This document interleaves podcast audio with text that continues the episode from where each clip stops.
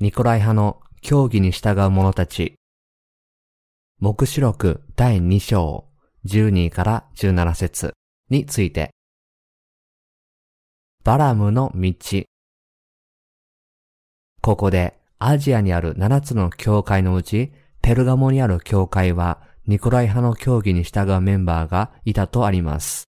この人たちは自分たちの富と名声を高めたいという欲望だけで精一杯で魂を救うことには全く関心がありませんでした。特に聖職者はこのバラムの教義に従うことにならないように十分に注意しなければなりません。バラムは生徒たちにこの世を崇拝させ、彼らを破滅に導きました。神は勝利を得る者には隠れたマナと白い石を与えるという約束の御言葉を与えてくださいました。これは逆に言えば、世を追い求める牧師たちは、結局マナーを失うということでもあります。ここで言うマナーとは、神の精妙な御言葉のことであり、隠れたマナーを失うとは、神の御言葉の中に隠されている神の御心を失うということです。新しく生まれた神のしもべが世を追い求めるとき、彼らは神の御言葉を失うことになります。これは恐ろしいことです。私はこの可能性を恐れていますし、皆さんもまた恐れるべきです。神は勝利を得る者に隠れたマナと白い石を与えると教えておられますが、世に妥協し、世俗的な名声や快楽に身を委ねて世に負ける者には、このマナが与えられません。聖書には、また彼に白い石を与える。その石には、それを受ける者の他は誰も知らない新しい名が書かれているとあります。神の御言葉は何と真実なのでしょう。世俗的な世界を愛する人々とは、イエス・キリストのバプテスマと十字架での血を信じず、罪から救われていない人々です。こうした人々は、キリストがバプテスマによって全ての罪を許してくださったという真理を知らないのです。ある人々はイエスに対する信仰が理論的な面にとどまっています。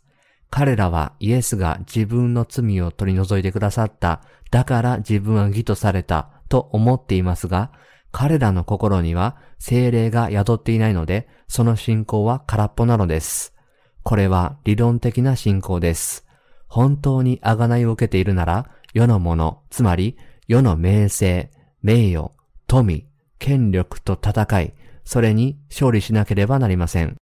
世に勝利するとは、新しく生まれることを許してくださった神の御言葉を持ち、この世の富と名誉を追い求める人々と戦い、精霊を心に留めることです。神は贖われた者、精霊が心に宿る者の名を命の書に書き記すと教えておられます。聖書に誰でもキリストのうちにあるなら、その人は新しく作られたものです。古いものは過ぎ去って、見よ、すべてが新しくなりました。コリント人への手紙第2、第5章17節とあるように、新しく生まれ、精霊が心に宿っている人は、自分がもはや以前のような存在ではないことを知っています。イエス・キリストの水と血を信じることによって古い自分が新しく作られたものであることを自ら悟るのです。その信仰によって自分の名前が命の書に書き記されていることを知るのです。このようにして彼らは神の隠れたマナを見ることができ、このようにして神のしもべと生徒たちは神の真理の御言葉、すなわち神の精妙な声を聞くことができるのです。マナとはイスラエルの民が約束の地、カナンに到達するまでの40年間、砂漠をさまよっていた時に与えられたものです。聖書の記述によれば、マナは白いコリアンダーの種のようなもので、丸くて小さいものでした。イスラエル人が朝起きると、まるで一晩中雪が降ったかのように、周囲の表面がマナで覆われていました。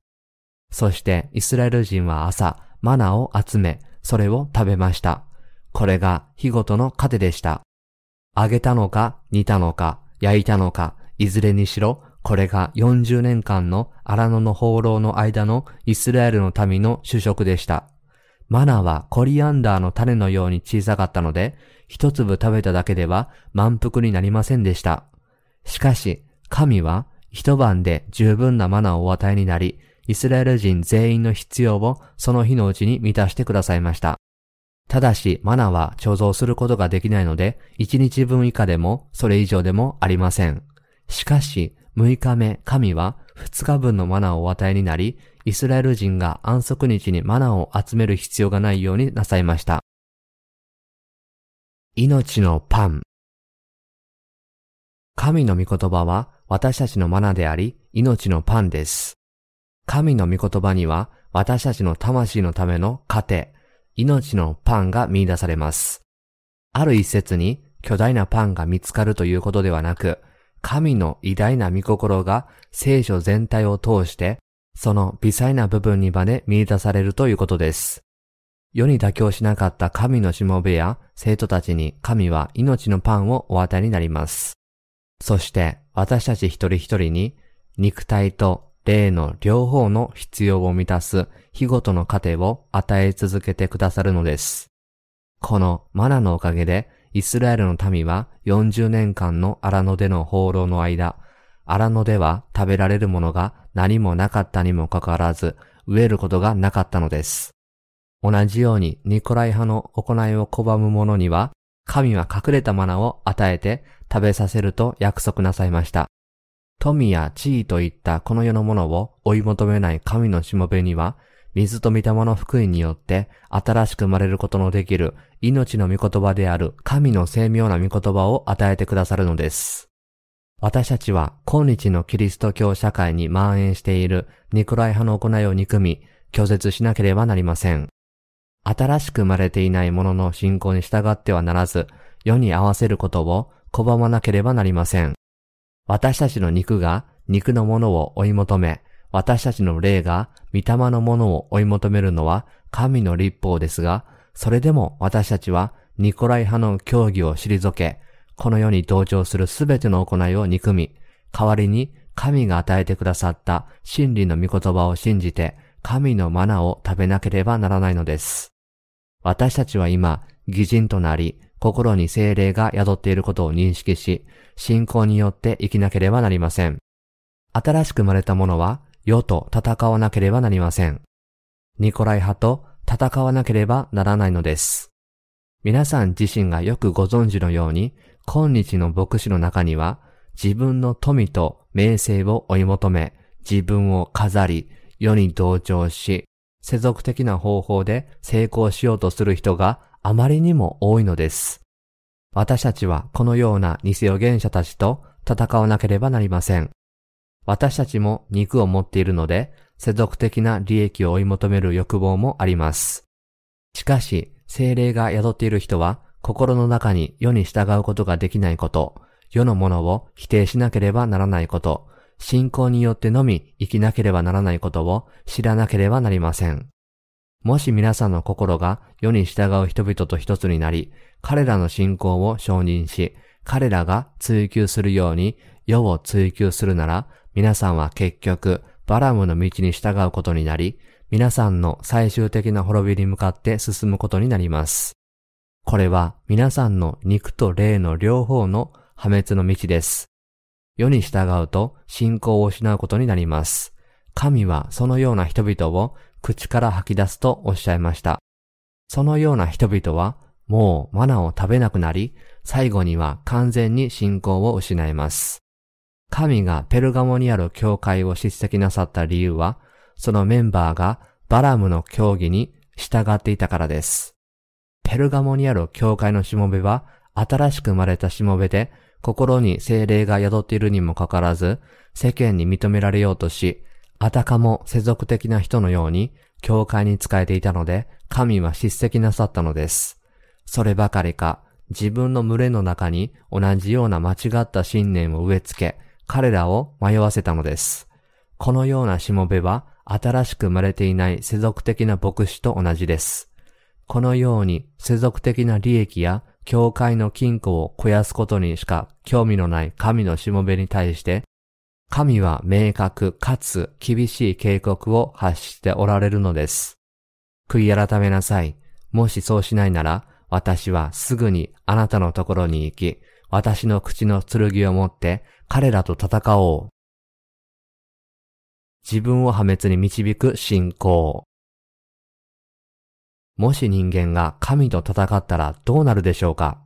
考えるまでもなく、これは破滅への一番の近道でしょう。鋭い両刃の剣を持つ方とは、神の御言葉が両刃の剣であることを意味します。誰であろうと神の御言葉を打たれたら必ず死にます。神の御言葉は魂と霊、関節と骨髄の分かれ目さえもヘブル人への手紙第4章12節差し通すことのできる力の剣です。そして人々がキリストイエスの水と血によって捧げられた贖いを身にまとうことができるように、心のいろいろな考えや計りごとを判別することができます。イエスを信じながらも立法主義に陥ってしまい、その結果、立法に打ち負かされてしまう人が大勢います。このような残念な結果にならないように、私たちはそのような世俗的な信仰と戦い、勝利しなければなりません。神の働き手は偽りの教えに勝利し、自分の群れがそのような嘘に惑わされないようにしなければなりません。世を愛し、その罠にかかる者は、その信仰が消えてしまいます。今日の多くの教会は、教会ではなく事業と表現されています。これは悲しいことですが、突き詰めた表現です。なぜこのような教会が事業として扱われるようになったのでしょう？それは今日の教会が世俗的な価値観に真っ先に従い、礼拝することで世を追い求めることに忙しいからです。もちろん新しく生まれた人に肉の欲が全くないとは言いません。新しく生まれた信者にも肉の欲はありますが、その欲望は信仰によって抑えられています。未信者が肉の欲を一心に追い求めるように、彼らは肉のものを求めないのです。新しく生まれていない人は自分の基準を決め、その基準の範囲内でできる限りのことを楽しんで生きています。空洞崇拝や性的不道徳は彼らにとっては当然のことです。さらに悪いことに、中には悪魔を崇拝している人もいます。新しく生まれた者がこうしたことをすることができるでしょうか？もちろんそんなことはできません。なぜなら新しく生まれた者はこうした行いがどれほど不潔で汚れているかを知っているからです。新しく生まれた私たちはこの世の栄光や肉欲のすべてを追い求める人たちとは根本的に違うのですから、この世の利益にこだわって生きてはいけませんし、決してそのように生きることはできないのです。ニコライ派の行いを追い求める者は、この世の豊かさだけを追い求めるものです。もちろん生計を立てること、さらには金持ちになろうとすることは悪いことではありません。しかし、人生の唯一の目的が貯蓄になり、空洞崇拝に陥って、欲に駆られることになるなら、皆さんの信仰は必ず破壊されます。お金のために牧師をする人、世の富のために教会に行く人は、皆、ニコライ派の行いに従っているのです。このような人々は、神を信じると言いながら、その心はまだすべての罪から完全にあがなわれていないので、最後には世に敗北するのです。4種類の心の畑。マタイの福音書では、イエスが種をまく人が4つの異なる土地に種を落とすという例え話をしています。最初に種が落ちたのは道端で、2番目は土の薄い岩地、3番目は茨の多いところ、そして4番目は良い地です。それぞれについて見てみましょう。道端とは、硬くなった心を象徴しています。この人は神の御言葉を聞いてもすぐに心に取り入れないので、鳥にさらわれてしまいます。つまり、水と御霊によって新しく生まれることができる救いの御言葉を知的にしか見ていないので、鳥、すなわち、サタンにさらわれてしまい、信仰も芽生えないということです。では、土の薄い岩地とはどういうことでしょう？これは、御言葉を喜んで受けても、浅いところに根を張らないので、長くは続かない人のことです。一方、茨の中に巻かれる人とは、この世への思い煩いと富の惑わしによって、初めは喜んで受けた御言葉が息の根を止められてしまうもののことです。最後に良い地に巻かれる人とは、神の御言葉を全面的に受け入れ、それに従うことによって心に実を結ぶ人のことです。皆さんの心はどのような土地でしょうか？もし皆さんの心が御言葉の種を育てる準備が全くできていない道端のようなものであれば、バキに流されたり、鳥にさらわれたりして、この御言葉の祝福は皆さんにとって全く関係のないものになってしまうでしょう。私たちは自分が罪の種であるがゆえに、神の御言葉がなければ、神にとって無関係のままであったことを自覚しなければなりません。逆に私たちの心が岩地のようであれば、御言葉の種は根を張ることができず、暴風雨や風雨に耐えることができないでしょう。この人たちは自分の畑を耕す必要があります。どんなに喜んで御言葉を受け入れても、それが育たず、ちょっとしたことで枯れてしまうのでは、せっかくの受け入れも意味がないのです。私たちは茨の地の心にも打ち勝たなければなりません。私たちの生活を脅かす茨と戦い、切り開かなければならないのです。放っておくと、あっという間に茨に覆われ、太陽の光から遮断されてしまいます。太陽から切り離され、土の養分を茨に奪われたこの御言葉の木はその後枯れてしまうのです。私たちの人生で試練や苦難に直面したとき、私たちは勇敢にそれを乗り越えなければなりません。私たちの行く手を阻み、顔を覆っている茨と私たちの命がかかっているかのように、全身全霊で戦わなければなりません。この世のお金が私たちを束縛するとき、あるいはその名声が私たちを脅かすとき、私たちはそれらすべてと戦い、乗り越えなければならないのです。世の中の心配事や欲は魂にとって致命的なものですから、私たちは常にそれらに打ち勝たなければなりません。そのような勝利の霊的生活を送るとき、私たちの体と魂は神からの日光と栄養を受けるので反映するのです。新しく生まれた生徒たち、神のしもべにとってこの世との霊的な戦いは常にあるべきです。ですから私たちはニコライ派の人々に従ってはならないのです。ニコライ派の人々は一般の人々への奉仕に大きく関わっていたと言われています。しかし、世の中の一般の人々に奉仕することは、教会の主な役割ではありません。教会の主な目的が社会奉仕であると考えるのは大きな間違いです。大胆に拒絶せよ。神は私たちを地の塩だとおっしゃいます。これはどういう意味でしょう？神が私たちを地の塩だとおっしゃるのは、私たちがこの世から必要とされているということです。塩の役割は、罪人が罪から解放され、神の子供とされ、天国に入れるように、キリストの水と血の御言葉を述べ伝えることです。味を出すために塩が必要なように、この世は新しく生まれた偽人をその塩として必要としています。つまり、新しく生まれた偽人は、水と御霊の御言葉を述べ伝え、人々を贖いに導かなければなりません。私たちはこの塩の役割を果たし、魂が新しく生まれるようにしなければなりません。罪人を偽人に変えなければならないのです。本当の神の教会とは何でしょうか？誠の神の教会とは、人々が神を礼拝するために集まり、神を賛美し、神に祈るところです。誘惑が来たら神のしもべはそれに抵抗できなければなりません。生徒たちもまたサタンから来るこの世の誘惑に抵抗できなければなりません。悪魔は信仰を忘れてあなたを金持ちにしてあげよう。新しく生まれた教会に通う必要はない。私の教会に来ればあなたを長老にすることもできる、と誘惑してくるかもしれません。しかし、サタンはいつも偽人をつまずかせ、その罠に引き込もうとするので、私たちは最後まで信仰を守ることができるように、常にサタンと戦い、打ち勝つ準備をしなければなりません。偽りの信仰を持つ人々は、しばしば物質的なもので贖われた人々を誘惑しようとします。お金や名声で誘惑するのです。サタンはこの世の価値観を示し、信仰と神を捨てるように言います。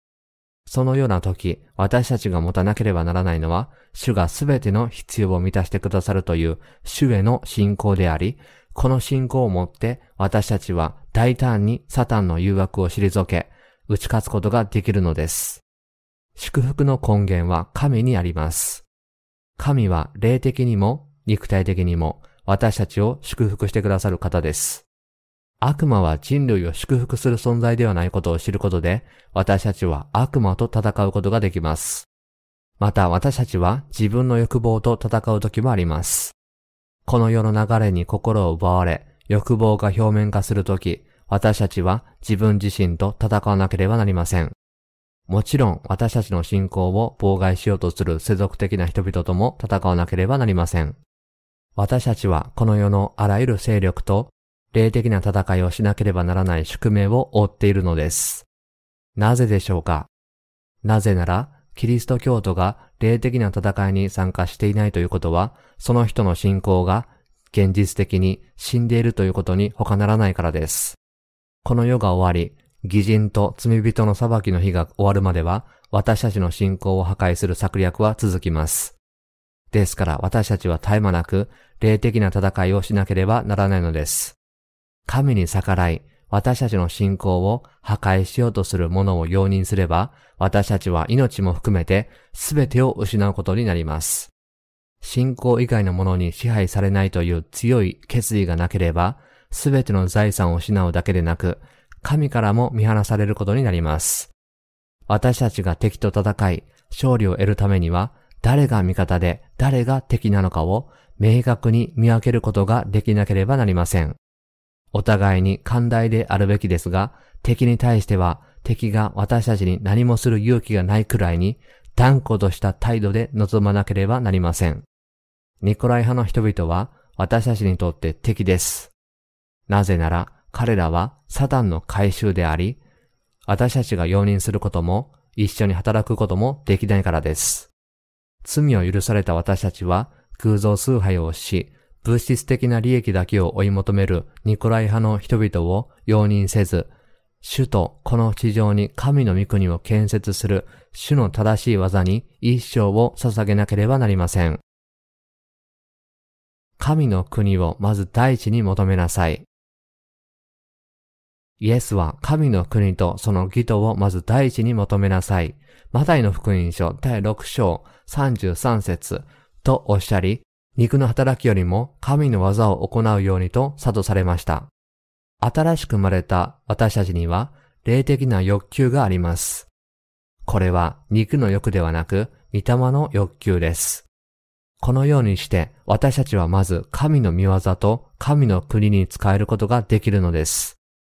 私たちはまず神に使えますが、同時に肉の働きも行います。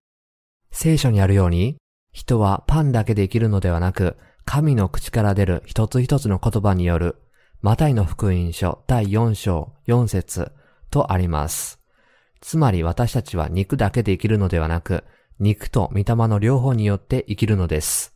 私たちはこの二つの間でバランスを取ることができなければなりません。この地上での幸せが全てだと考えて、ニコライ派の人々の行いに従うならば、結局は自分自身の破滅に直面することになります。ですから私たちはまず自分の御霊の欲求を求めなければなりません。天国と地獄の話をすると敵意を剥き出しにする人がいます。地獄に行ったことがあるのか自分の目で見たことがあるのかと尋ねるのです。しかし、このような質問はサタンの考えから来ているのです。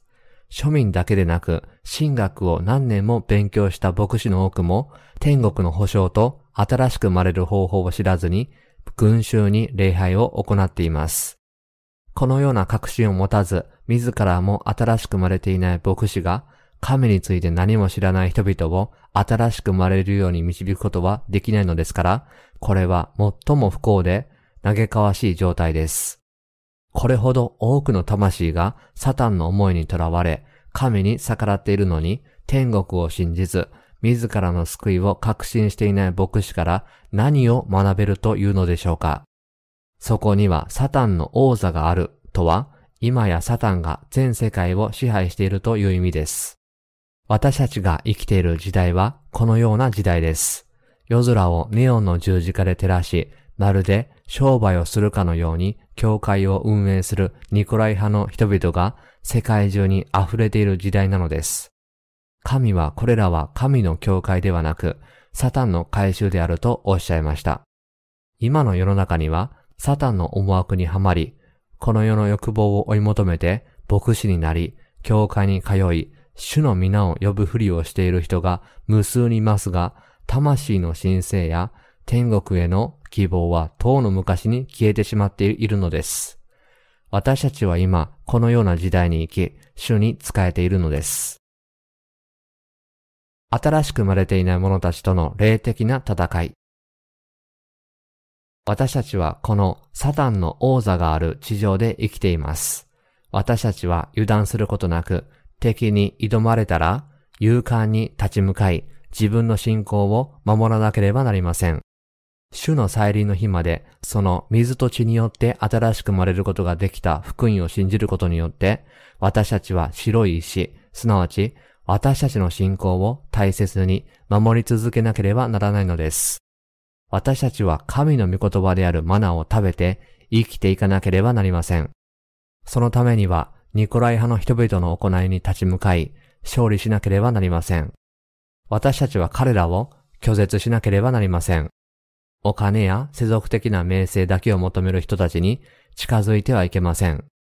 彼らの弱さは許せますが、真理に背き、お金だけを追い求める人たちとは一緒に食事をすることはできませんし、ましてやそのような人たちと一緒に神の技を行うことはできません。水と御霊の福音を信じて新しく生まれた者の名前はどこに記録されているでしょう命の書に書き記されています。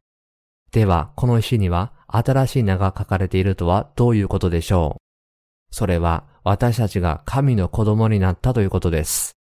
また、この新しい名は、それを受ける者の他は誰も知らないとも書かれています。これは、水と御霊の福音を信じて新しく生まれた者以外は、イエスの救いを知らないという意味です。つまり、イエスから新しい名前をいただいた人だけが、自分の罪がどのようにして消え去ったかを知っているのです。私たちはニコライ派の人々と戦わなければなりません。誰かに対してではなく、ニコライ派の人々に対してです。この聖句の確信は神を信じ、真理の御言葉を知っていながら、それでも神の御言葉に背き、拒否し続け、自分の肉のためにお金や物質的利益、富、名声だけを追い求めるニコライ派の人々と戦い、勝利しなければならないということです。また、私たちは自分自身と戦わなければなりません。もし私たちが虚栄心やプライドのために神に従えないのであれば、そのような心と戦わなければなりません。そして、新しく生まれていないのにイエスを信じると言っている人たちに対しても、霊的な戦いをしなければなりません。私たちは主の栄光にはるかに及ばない存在であるにもかかわらず、主はその水と血によって私たちをお救いくださったのです。私たちはこの御言葉を信じて信仰を守り、神のしもべとして神が与えてくださった完全な救いに感謝しながら生きていかなければなりません。私たちは神の国とその義とをまず第一に求めなければなりません。私たちは皆信仰を持って最後まで戦い、勝利を得る者になろうではありませんか。勝利を得る者にマナが与えられる。人類史上最大の消失事件はやがて起こる軽挙でしょう。同時にイエスの再臨はキリストを信じるすべての人々から最も関心を集めている問題でもあります。中には生徒たちが軽挙されることで大勢の人々が消失するだろう。パイロットから電車の車掌、タクシーの運転手まであらゆる職業の人がいなくなり、空から飛行機が墜落し、電車が脱線し、高速道路が交通事故で散乱するようになり、世界はあらゆる事故や大惨事で溢れ返るだろう。と考える人々もいます。こうした考えに基づいたラプチャーという本がかつてベストセラーになったことがあります。この人たちは生徒たちが軽挙されると空中に消えてしまうと信じていました。そのため、軽挙の日に備えて悔い改め、信仰を備えるだけでなく、中には学校や仕事まで辞めてしまった人もいるのですから、笑い事では済まされません。少し前のことですが、観南前軽挙の競技を掲げたある教団では、信徒は自分の所有物を教会に明け渡し、指導者が予言した軽挙の日を待つだけとしました。しかし彼らが予言し、心待ちにしていたその日はいつもと同じように終わりを迎えました。すべては無駄でした。彼らが心から信じて待ち望んでいたことは、すべて嘘であったことが証明されたのです。しかしそのうちの何人かは、かたくなに1999年の別の日を軽挙の日として告げて待ち続けました。しかし、前回と同様、彼らはすべて嘘に騙されていたことが証明されました。彼らの指導者たちは自分たちの予言が実現しなかったことを恥じて、二度とキリストの再臨の時を定めないことにしたのです。これらの出来事から、観南前軽挙の教義が神の御言葉に全く当てはまらないことがわかります。目視録の中で最も重要なポイントは、イエスの再臨と生徒たちの軽挙です。すべての忠実なキリスト教徒にとって、キリストがいつ世に戻り、信者を空中に引き上げてくださるかは、彼らの最大の希望であり、待ち望むところです。実際、キリストの再臨を信仰上熱心に待つことは、キリスト教徒にとって合理的なことです。イエスを本当に信じる者は誰でも、主の再臨の日を大きな期待と熱意を持って待ち望まなければなりません。主の再臨と景気を待つ信仰は全く待たない信仰よりもいいのです。終末論者が正しい道から外れたのは、景挙の具体的な日付と時間を指定したことです。彼らの多くは、その計算の根拠として、ダニエル書第9章やゼカリア書に現れる70週の予言を誤って解釈し、自分たちの予想する日にちを決めてしまったのです。パウロはテサロニケ人への手紙第1、第4章で、キリストがこの地上に戻って来られるとき、私たちは空中に引き上げられ、キリストにお会いすることになると述べています。ですから、純粋にイエスを信じている人たちは、その軽挙の日を待つのが当然なのです。しかし、軽挙の日を計算して定めることは、神の知恵を無視した彼らの高慢さの反映であり、深く間違っています。聖書の予言を人間の作った数式で解き明かそうとするのは大きな間違いでした。では、本当の景挙はいつ起こるのでしょう目視録第6章に生徒たちの景挙について書かれていますが、それによると、神の7つの時代のうち、第4の時代、すなわち、青ざめた馬の時代に生徒たちの殉教があり、この後、第5の時代に景挙が起こるとされています。生徒たちの景挙は詳細に記述されており、その時が来れば本当に実現するのです。神は人類のために7つの時代を計画されましたが、第一の時代は白い馬の時代です。この時代は水と見たもの福音が始まり、勝利し続ける時代です。第二の時代は赤い馬の時代です。この時代はサタンの時代の始まりです。第三の時代は黒い馬の時代で、世界は肉体的、霊的な危機に襲われます。第四の時代は青ざめた馬の時代です。反キリストが出現し、生徒たちが殉教する時代です。第五の時代は、生徒たちが殉教した後に蘇り、敬挙される時代です。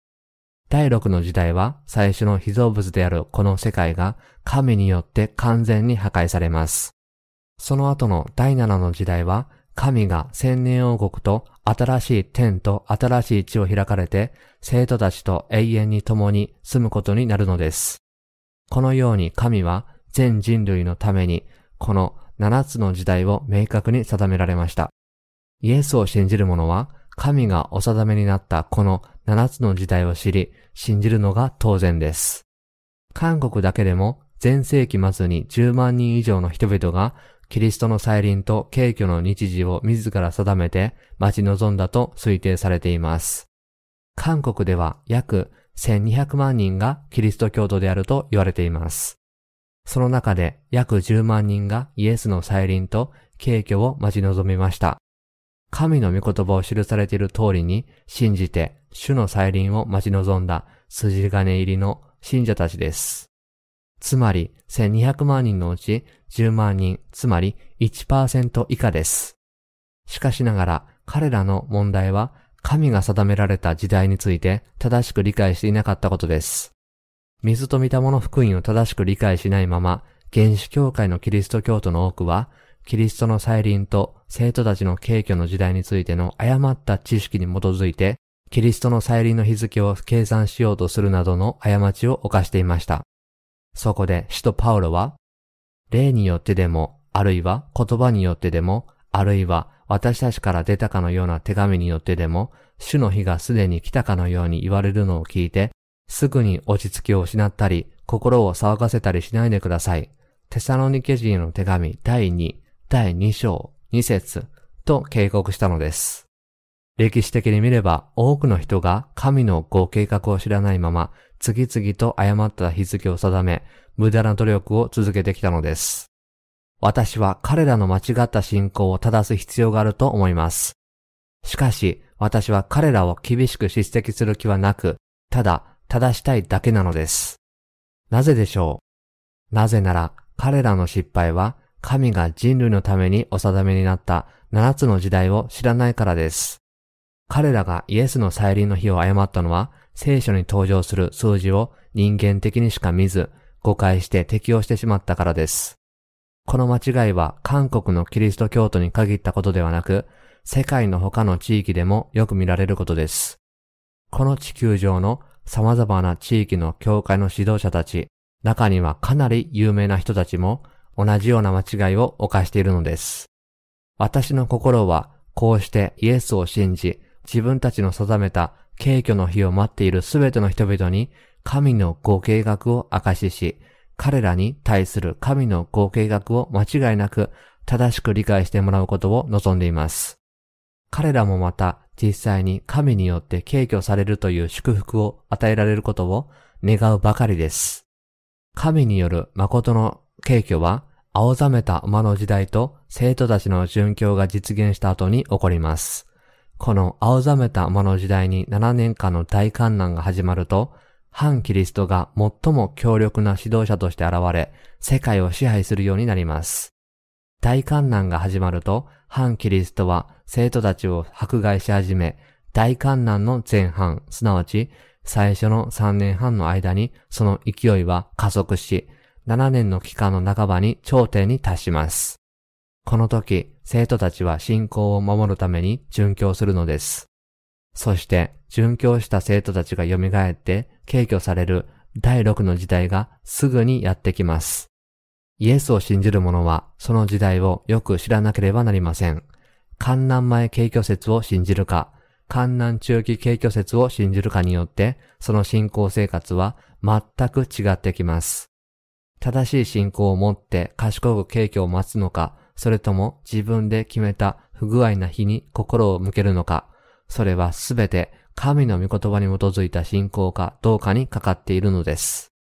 目視録の御言葉に関するこれらの教えに冷静に対処するならば、実際に合理的な命題を見つけ出し、その結果、すべての疑問を正しく解決することができるようになるのです。しかし、もし皆さんが敬虚について正しい理解を持っておらず、それを正しく待つことができないなら、その信仰は台無しになります。観南前敬虚説はアメリカの神学者スコフィールドがその競技的立場を初めてスコフィールド印象聖書の中で体系的に説いたものです。この印象聖書は世界中で広く翻訳され、使用されました。観南前景挙説がこれほど広く普及したのは、スコフィールドの印象聖書の影響です。スコフィールド印象聖書は、強大な国の有力な神学者によって書かれたので、多くの言語に翻訳され、多くのキリスト教徒に読まれました。スコフィールド自身は自分の主張する観南前景挙説がこれほどまでに世界に広まるとは思ってもみませんでした。その結果、世界中のほぼすべてのキリスト教徒が観南前景挙説を受け入れるようになったのです。しかし、スコフィールドの観南前景挙説が登場する以前は、キリスト教団体では、観南後景挙説が主流でした。観南後景挙説は、大観南の7年の期間が終わった後にキリストが再臨し、その時に生徒たちを軽挙されると仮定しています。そのため多くの人々は軽挙と主の再臨の前に苦しみに対する大きな恐れを抱いていました。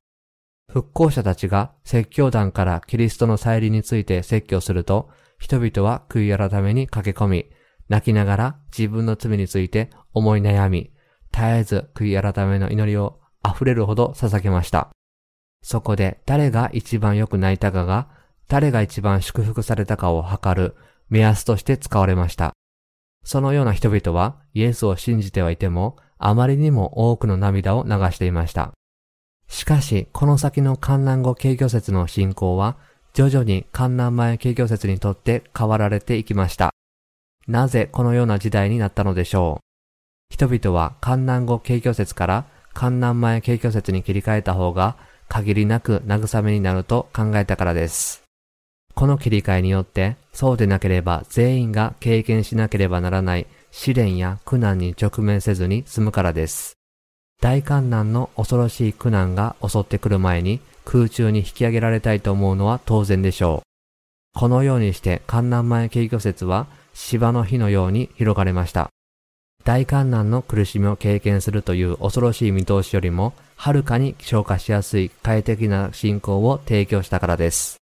人は無味や苦味よりも甘いものを好むように、信仰に関しても人は楽な方を好むのです。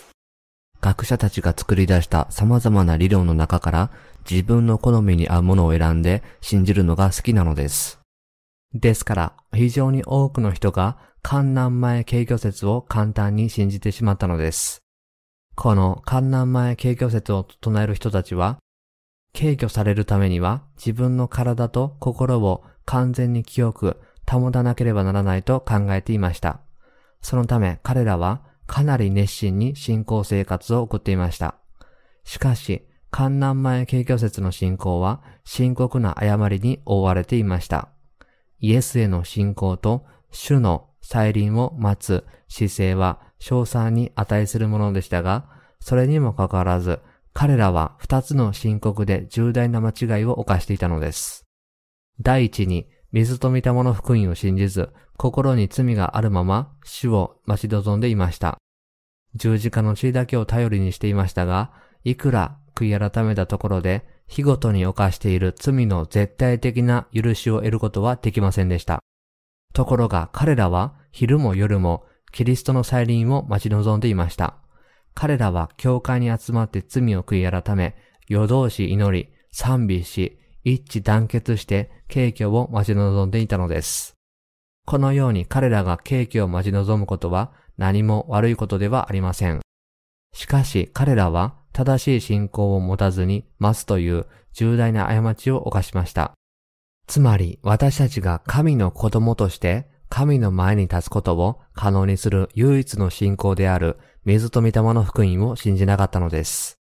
第二の過ちは神の合計学を正しく理解することなくイエスの再臨が間近であることを恣意的に述べ伝えていた者がいたことです。これは多くの信者を無駄に待たせるだけでなく、社会に様々な混乱を引き起こし、キリスト教に悪い印象だけを残し、未信者の間で評判を落としてしまったのです。この二つの過ちのために、これらの人々が熱心に待ち望んだ景挙が実際には実現しなかったので、多くの人々が景挙を悪く考えるようになり、さらに真理から遠ざかることになりました。今、キリストの再臨を語るべき時、キリストの再臨が迫っている時に、そのことを語る人はほとんどいません。今回取り上げる聖句は、神がヨハネを通してペルガモにある教会の見つかりに書き送ったものです。神は教会のしもべと生徒たちが殉教して最後まで信仰を守ったことをお褒めになったのです。しかし、ペルガモにある教会に対する神のお褒めは、教会のメンバーの中に世を追い求める者がいたことに対する叱責も含んでいました。そのため神はペルガモにある教会に悔い改めるようにおっしゃり、さもなければすぐに来て罰するとおっしゃったのです。ここで注意しなければならないのは、神がヨハネを通してアジアにある7つの教会に共通しておっしゃったことです。耳のある者は御霊が諸教会に言われることを聞きなさい。つまり神はご自分の教会としもべを通して生徒たちと魂にご自分の真理を語られるようにされるのです。注目すべきは神がペルガモにある教会におっしゃったことです。耳のある者は御霊が諸教会に言うことを聞きなさい。私は勝利を得る者に隠れたマナを与える。また彼に白い石を与える。その石にはそれを受ける者の他は誰も知らない。新しい名が書かれている。私は勝利を得る者に隠れたマナを与えるという言葉を強調しておきます。これは本当に主を待ち望む者は神の敵に勝利を得なければならないということです。世に従う者たちと戦い、世を愛する者たちから自分を引き離さなければならないということです。バラムに従う者は偽予言者に従う者です。神はこのような人々が罪深い欲のために世の富を求めるだけであることをバラムの教義に従う者たちと呼んで教えておられます。すべての教会が神の教会というわけではありません。今日の教会の指導者の多くはイエスが神の御子であることは認めていますが、イエスが神であることは信じていません。イエス・キリストがこの世界を創造されたことさえ信じていない人が大勢いるのです。また多くの人々は物質的に祝福されるためだけに教会にやってきます。教会の指導者の中には、教会にお金をもっと捧げれば祝福されるという人があまりにも多くいます。このような誤った教えに惑わされて、多くの信者は教会にどれだけ献金をするかが自分の信仰の繁栄であると考えています。献金し、定期的に教会に通うだけで忠実な信者として認められる人があまりにも多いのです。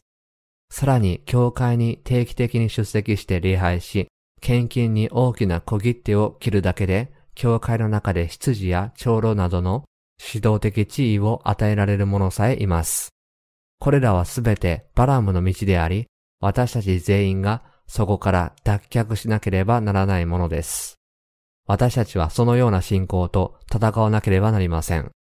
もし皆さんが本当に隠れたものを食べたいと思うなら、まず自分の教会が本当に神の御言葉に従う教会かどうかを見分けなければなりません。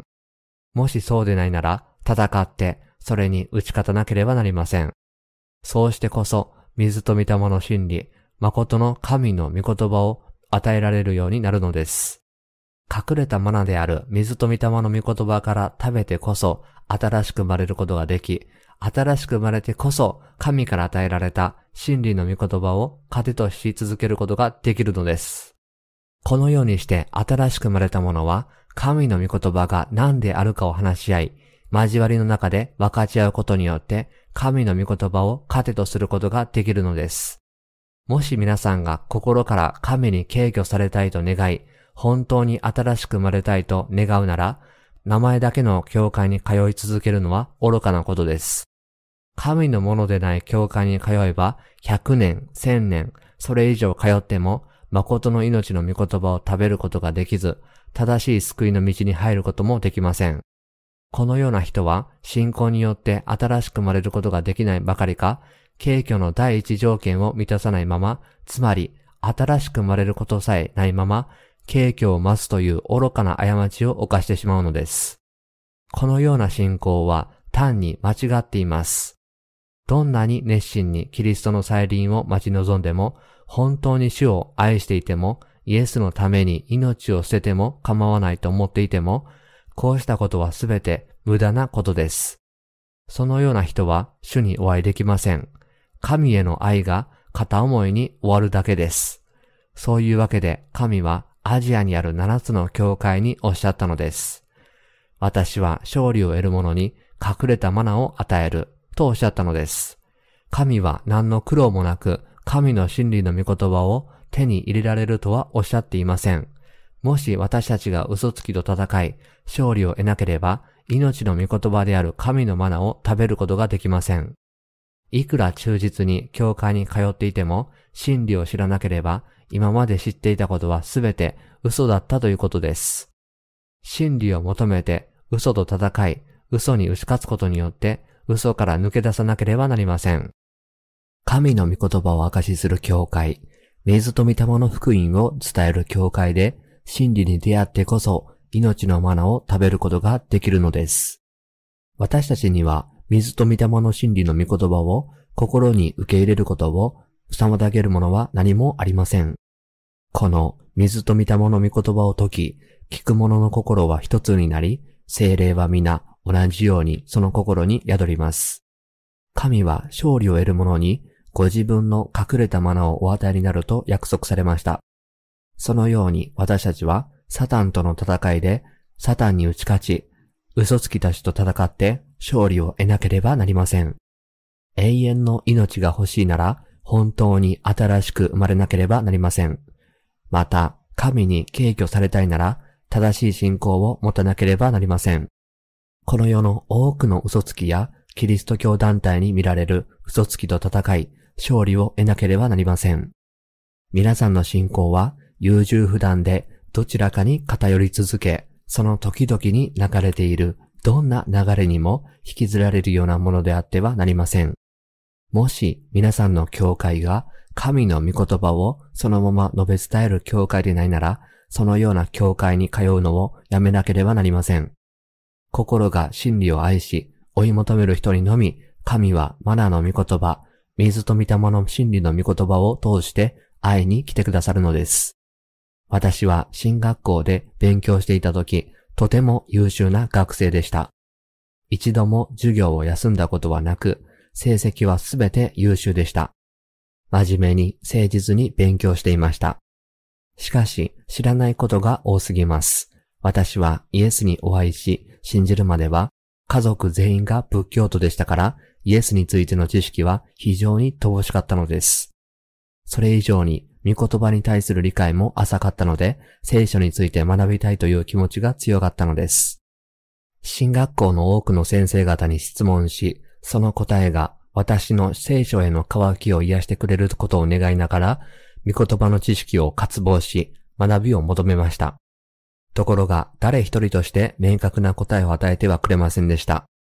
聖書の知識があると、評判の教授たちに質問しても、彼らは私の質問に答える代わりに、私の聖書に対する知識を褒めるだけでした。進学校では、教授たちは御言葉を解かず、聖書に関する自分たちの理論を教えています。しかし、旧約聖書の神学から、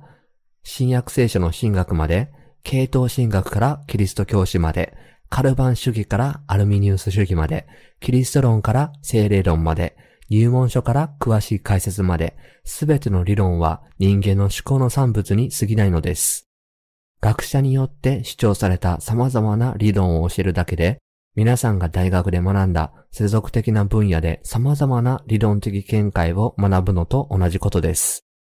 私は聖書に無知な人間でした。いくら学問的な訓練を受けていても、いくら聖書の知識が豊富だと言われても、また私自身がその知識に基づいて説教をしていても、聖書や神学を学べば学ぶほど自分の進む道に疑問を感じるようになったのです。そして自分は全く無知な人間であり、また一からやり直さなければならないのだと自己認識するようになりました。そこで私は授業で当時は奇妙で厄介だと思われていた質問を投げかけるようになりました。その一つがこれでした。なぜイエスはバプテスマをお受けになったのかこの質問に対する明確な答えは聞いたことがありませんでした。ヨルダン川でイエスがバプテスモのヨハネからバプテスモをお受けになったのは、私たちの罪をすべてご自身の肉体に負わせるためだという正しい答えを誰も教えてくれませんでした。また、イエスが5つのパンと2匹の魚だけで5000人以上を養われた奇跡などについても疑問がありました。そこで私は、イエスが5つのパンと2匹の魚を祝福された時、パンと魚が一度に爆発的に増えたのですか？それとも、それぞれに食べ物が配られた時に、どんどん増えていったのですか？と質問してみました。そんな質問を投げかけると叱られたり、咎められたりすることが多くなりました。こうして、神学とはこういうものか。私たちはフランス人のカルバンが学問的な理論や解説に体系化したものを学んでいるだけだ。聖書のことは何も知らない。と実感するようになったのです。そこで私は多くの教派の出版物をまとめ、聖書と比較するという大規模な研究に取り組むようになりました。それでも何も得るものはありませんでした。イエスを信じると、悔い改めの祈りによって聖なるものとされ、徐々に罪が消えていき、死ぬ時には完全に罪のない状態になって天国に行くという結論は皆同じでした。教派の違いは関係なく、キリスト教徒は悔い改めの祈りと斬新的成果を追求するという御言葉とは全く関係のない結論に達していたのです。これらの主張はすべて神の御言葉が語るところから外れていたのです。そこで私は神の前にひざまずき、神の真理を探し求めました。この時、神は私に水と御霊の誠の福音を教えられました。この真理にはただただ驚かされました。そして、水と御霊の真理が聖書66巻全体にあることを知ったとき、私の盲目は開かれ、聖書の御言葉がはっきりと見えるようになったのです。旧約聖書と新約聖書がどのように組み合わされているのかを知ることができ、この真理を知ったとき、私の心に精霊が宿るようになったのです。この真理の御言葉を見、理解した後、私の心を苦しめ、重荷となっていた多くの罪が神の愛と恵みの驚くべき素晴らしい行為によって完全に消え去りました。静かな池に小さな石を投げ入れると波紋が広がるように私の心には穏やかな喜びと光が差し込んできました。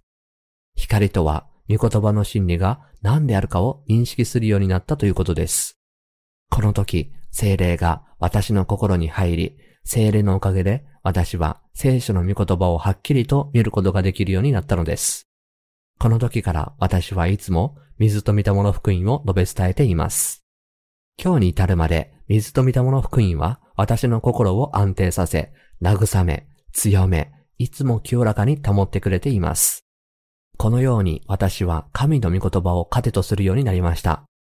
御言葉に思いを馳せると、その意味を理解するとともに、穏やかな祝福が私の心を満たし、私の心はこの恵みの海を泳ぐようになったのです。このように私の心が祝福で満たされたように、新しく生まれたものの救いである御言葉を信じるとき、御言葉は皆さんを神の恵みと祝福の中に入れてくれるのです。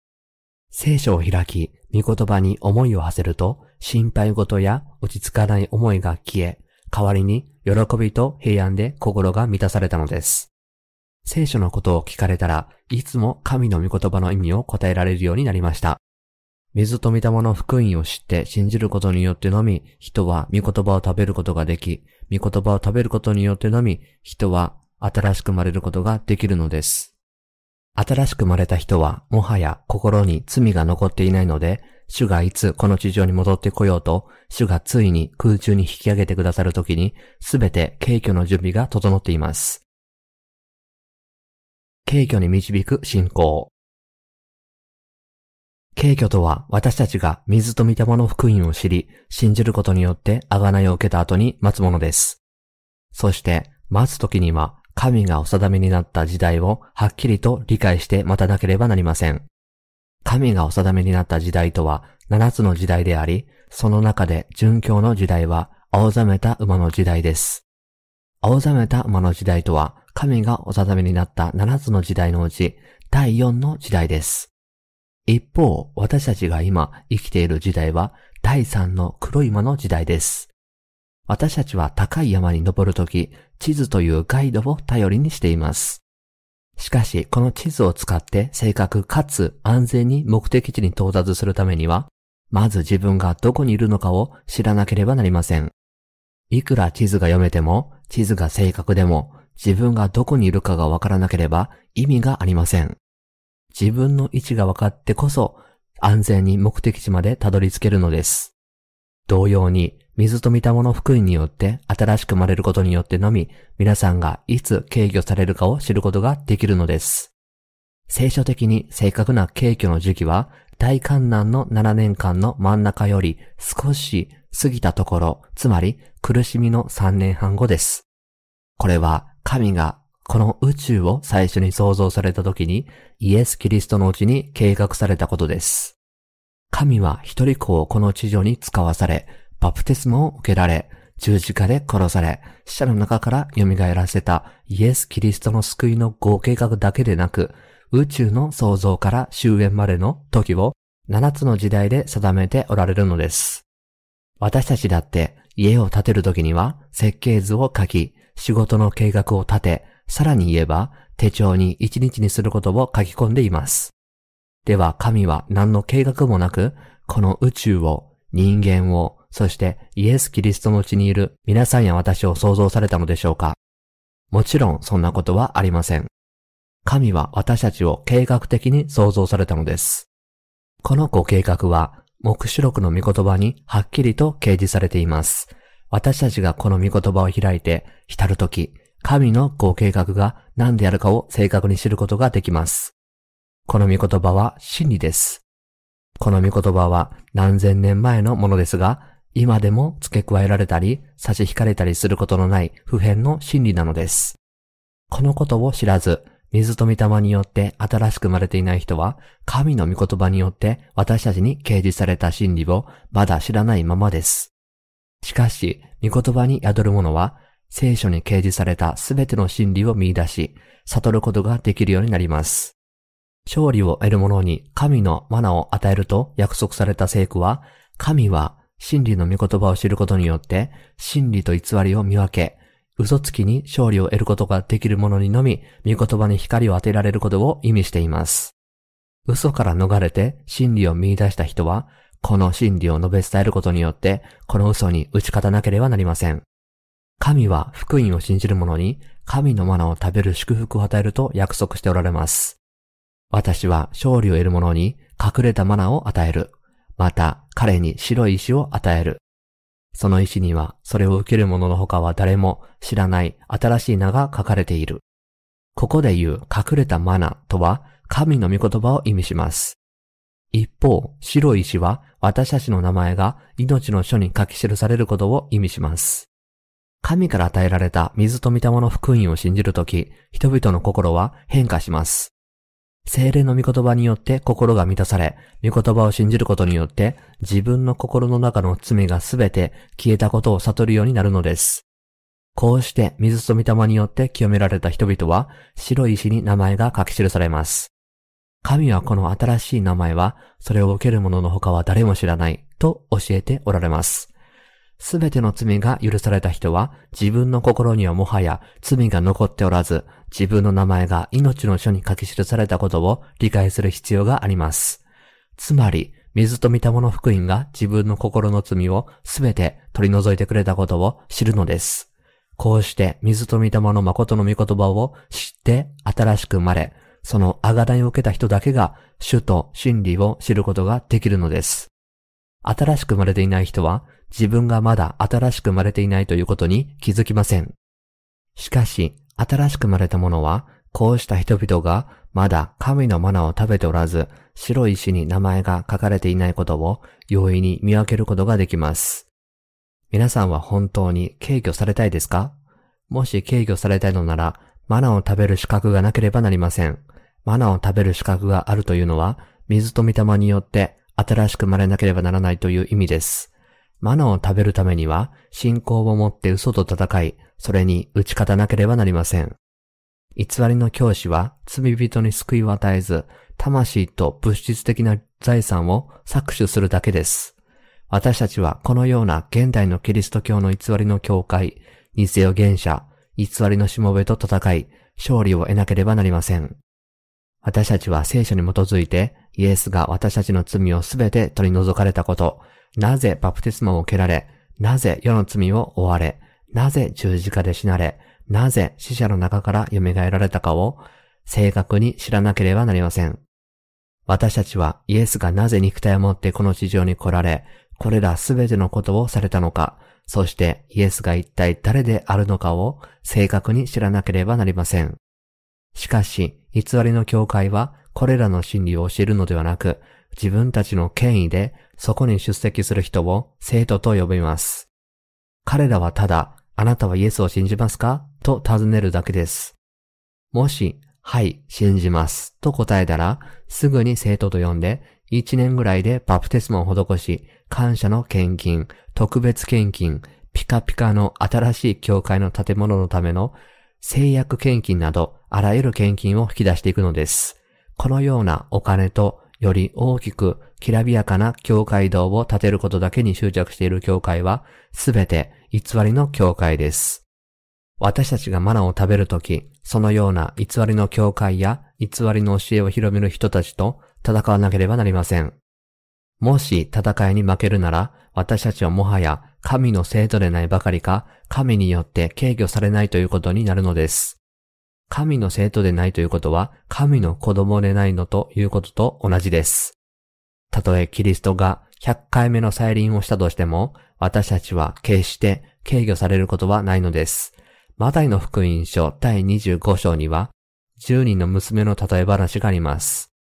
5人の賢い娘と5人の愚かな娘です。灯火は持っていても油を持たず、花婿の到着が告げられてから買いに行った5人の娘がいかに愚かであったかが書かれています。私たちはあらかじめ油を用意していた賢い娘でなければなりません。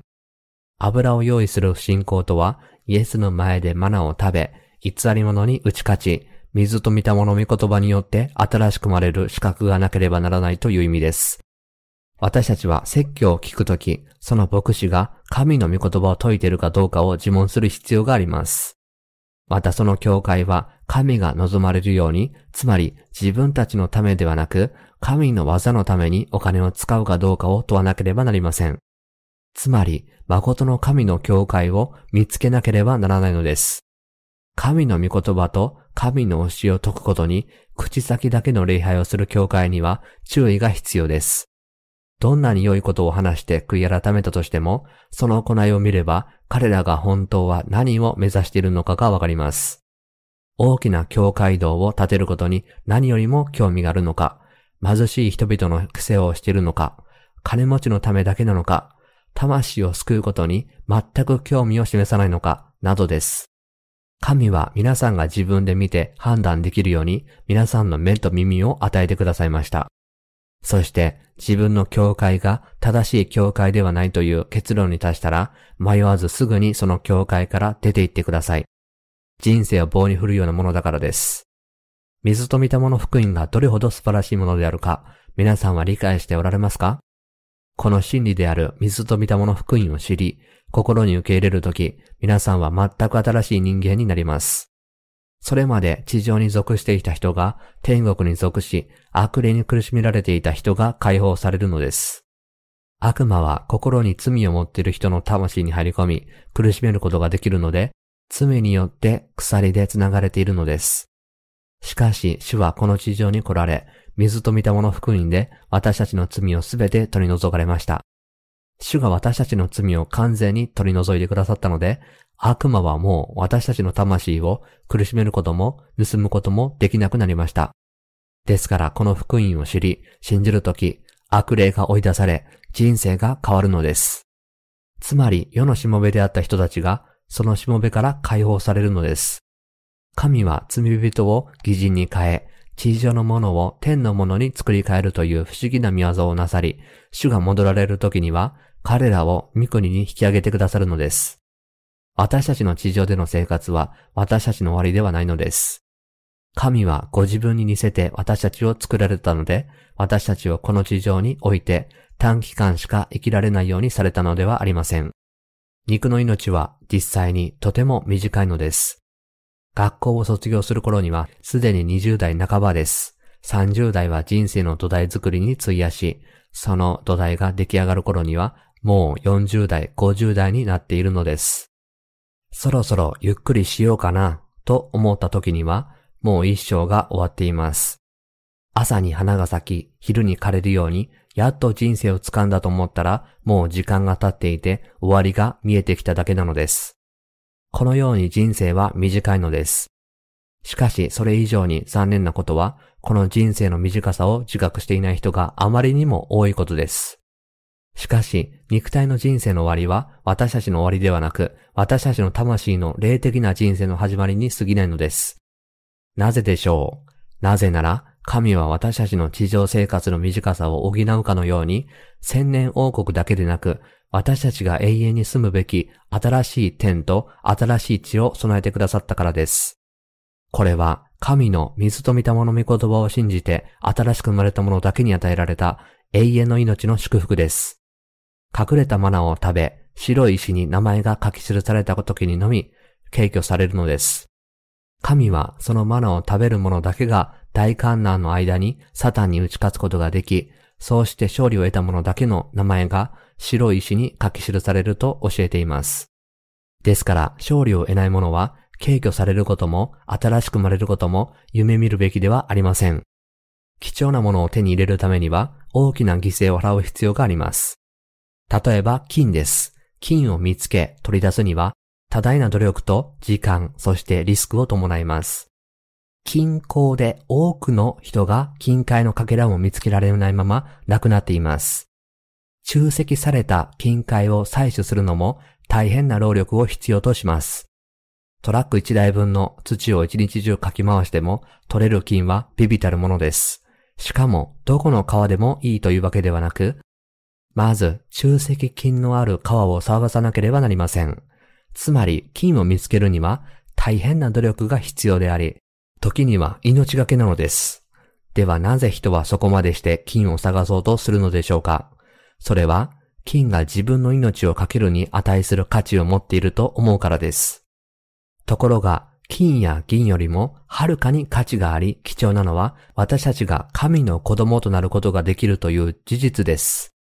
金は肉体の一時的な幸福をもたらすかもしれませんが、神の子供となることは終わりのない永遠の幸福をもたらします。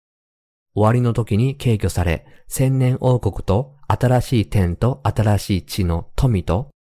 繁栄と誉れを享受し、そのような生活を永遠に送るためには、今この地上で全ての嘘つきと戦い、水と御霊の福音を信じ、自分の信仰を守り、勝利を確保しなければならないのです。この世には私たちの心を奪い、信仰を失わせようといつもチャンスを伺っている嘘が非常に多くあります。水と御霊の福音を信じ、真理を心に刻んでいる人は自分の信仰がどれほど尊いものであるかを知っています。そしてその信仰の尊さを知っているからこそ、その信仰を奪おうとするあらゆる間違った教えと戦うのです。この信仰に憧れながら到達できない人がどれほど多いかを知り、この信仰だけが子羊の結婚の祝宴に迎えられ、永遠の命の祝福を与えてくださることを知るなら、この信仰を完全に自分のものとし、誰にもそれを奪わせないようにしなければならないのです。これこそ戦い、勝利を得る信仰なのです。私は水と御霊の尊い福音を守ることができるようにするために、目視録の御言葉の正しい知識と理解を広めることの必要性を確信しました。なぜなら、多くの偽教師が目視録の御言葉を利用して、人々だけでなく、新しく生まれた生徒をも欺き、混乱させようとすることを知ったからです。ですから私は説教や本を通して、目視録の御言葉を解き、皆さんが終わりの時について正しい知識と信仰を持って信仰生活を送ることができるようにするのです。目視録はとてつもなく重要なことを教えてくれます。しかし、神の隠れたマナを食べることができず、心に精霊を持たない人々には、目視録の御言葉は何も明らかにしないのです。終わりの時の印から、すべてのキリスト教徒の希望である景挙、そして新しい天と新しい地まで、驚異的なご計画が目視録の御言葉に記されているのです。しかし、神の秘密は誰にも掲示しないという神の知恵のため、目視録は依然として誰もが理解できるわけではない難解な書物です。神のマナを食べ、水と御霊によって新しく生まれ、嘘に打ち勝って白い石に名前が書き記されたもの以外は、目視録の御言葉を理解することはできないのです。このため、新しく生まれていない人たちは、無知ゆえに、観南前軽挙説や観南後軽挙説について話し、現在では千年王国は象徴に過ぎないと主張する人たちさえいるのです。神の御言葉は真理であり、大観難を経なければ、景気は起こらないことを明記しています。大観難の7年間の半ば過ぎに、生徒たちが殉教した後、彼らの復活と同時に、景挙が起こると書いてあります。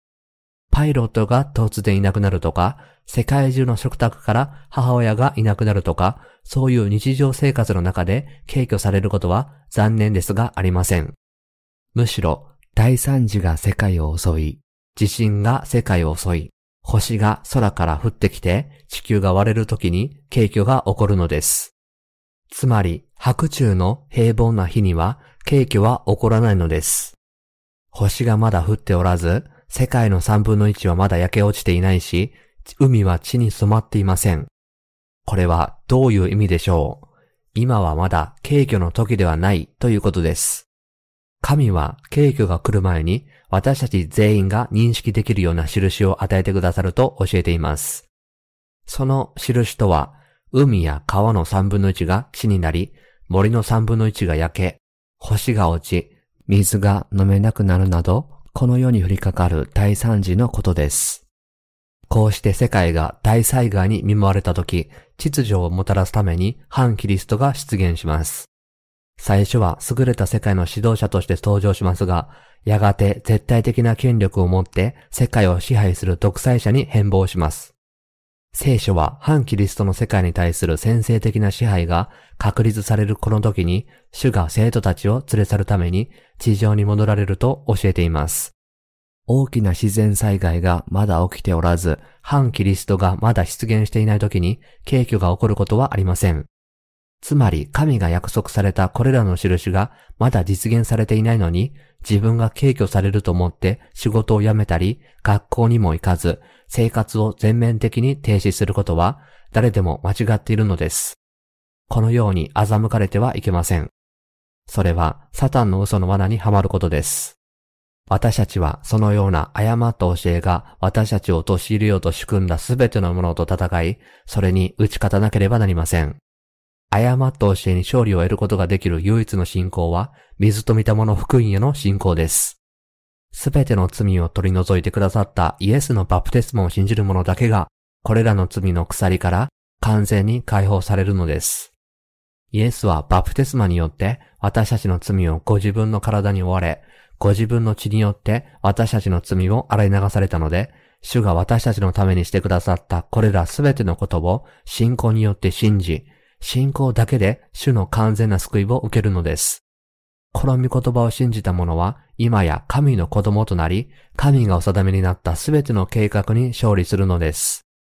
一方、イエスを信じると言いながら心に罪があり、主に使えることを自分の欲だけに求める嘘つきに待っているのは、サタンと一緒に受ける罰だけなのです。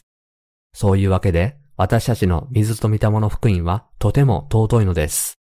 それを知り、誠の福音と偽りの福音を見分けることができる人だけが、神の隠されたマナを食べ、最後にすべての嘘に打ち勝ち、千年王国と新しい天と新しい地に入ることができるのです。御言葉を読んで何が皆さんを救い、希望を与え、永遠の命を祝福することができる本当の真理なのか、自分で見てください。それを悟り、信じてください。これが勝利の信仰です。なぜなら、この戦いに負けるということは、単なる負けではなく、地獄に落ちることを意味するからです。他の戦いでは負けても立ち直れるかもしれませんが、この信仰の戦いでは立ち直れる可能性はありません。ですから何が真理で何が自分の思い、肉の欲、偽教師の嘘かを区別することができ、御言葉の光でその時代の正しい知識を把握するようになって、信仰を最後まで準備しなければなりません。神は七つのラッパの災害と七つの鉢の災害を用意され、大観難を私たちに許しておられます。世界が巨大な自然災害に見舞われた時、すなわち大火災が起こり、星が落ち、海や川や泉が地に変わる時、反キリストが現れ、これが7年の大観難の始まりとなることを認識する必要があります。生徒の殉教、蘇り、敬虚は7つのラッパの災害が終わり、最後のラッパが鳴るとき、七つの八の災害が解き放たれる前に起こるのです。神の第四の封印が解かれたとき、反キリストは生徒たちに廃墟を要求します。この時、命の書に名前を書き記されたもの、すなわち、マナを食べ、白い石に名前を書き記された新しく生まれた生徒は、勇敢に殉教するのです。これこそ主にすべての栄光を返す最後にして最大の信号です。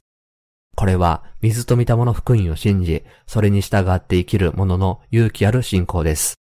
要するにこれこそ私たちが霊的な戦いの勝利を得るものになるための信仰なのです。私たちは何としても敵に勝利しなければなりません。新しく生まれた後も私たちは嘘つきたちと戦い続け、勝利を得なければなりません。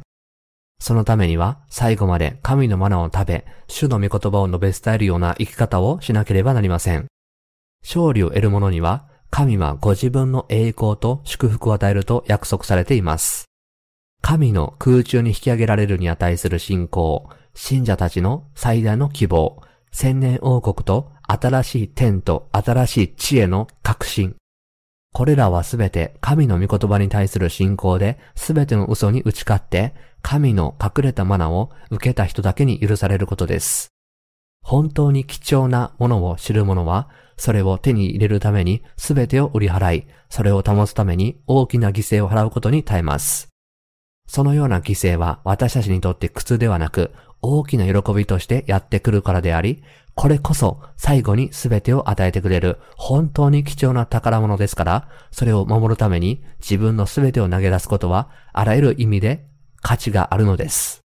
皆さんが千年王国と新しい天と新しい地に希望を持ち続け、その希望を持ってあらゆる敵に勝利し、最後には大きな喜びと幸せの勝者となることを私は心から願い、祈っています。